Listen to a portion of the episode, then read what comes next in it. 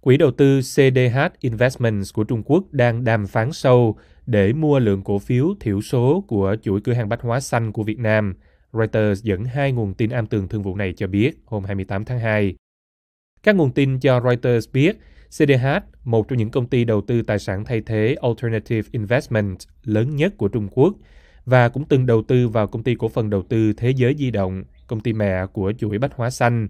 đang đi đầu trong việc mua lượng cổ phần lên tới 10% sau khi vượt qua các đối thủ.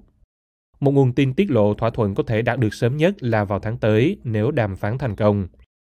Cả hai nguồn tin đều từ chối nêu tên vì vấn đề này chưa được công khai. CDH và công ty cổ phần Thế giới di động từ chối bình luận khi được Reuters liên lạc.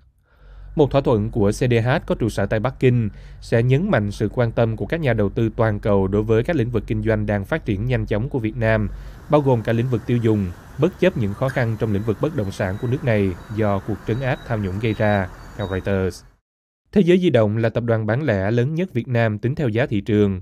Bách Hóa Xanh được đưa vào thử nghiệm cuối năm 2015 là chuỗi cửa hàng chuyên bán lẻ thực phẩm tươi sống và nhu yếu phẩm với hơn 1.700 siêu thị tại các tỉnh miền Nam và Nam Trung Bộ, theo trang web của Thế giới di động.